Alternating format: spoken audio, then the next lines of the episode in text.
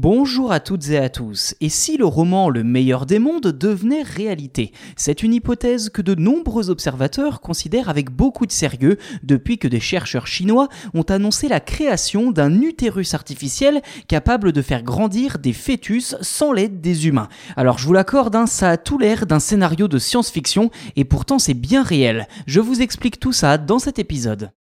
Telle qu'elle est décrite dans la revue Journal of Biomedical Engineering, cette machine pourrait tout simplement résoudre les problèmes de vieillissement de la population en Chine. Alors, s'il s'agit certes d'un souci secondaire à bien des égards, les Chinois le prennent très au sérieux au point de placer une grande confiance en cet utérus artificiel, ou plutôt appareil de culture d'embryons à long terme, pour paraphraser.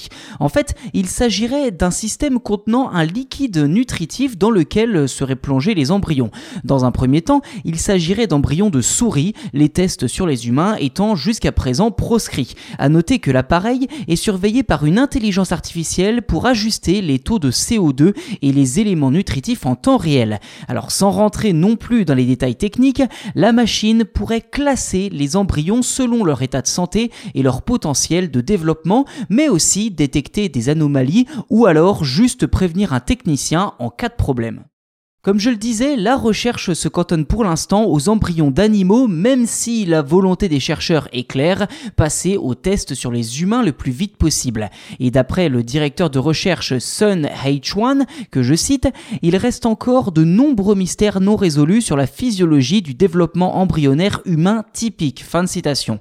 Mais avant de passer sur les tests justement sur les humains, reste à régler une question législative. En effet, la gestation pour autrui, car avec un utérus artificiel c'est bien de cela dont il s'agit, est euh, tout simplement interdite en Chine. Quiconque tenterait alors de faire des tests avec des embryons humains serait hors la loi, sans oublier les questions d'éthique médicale.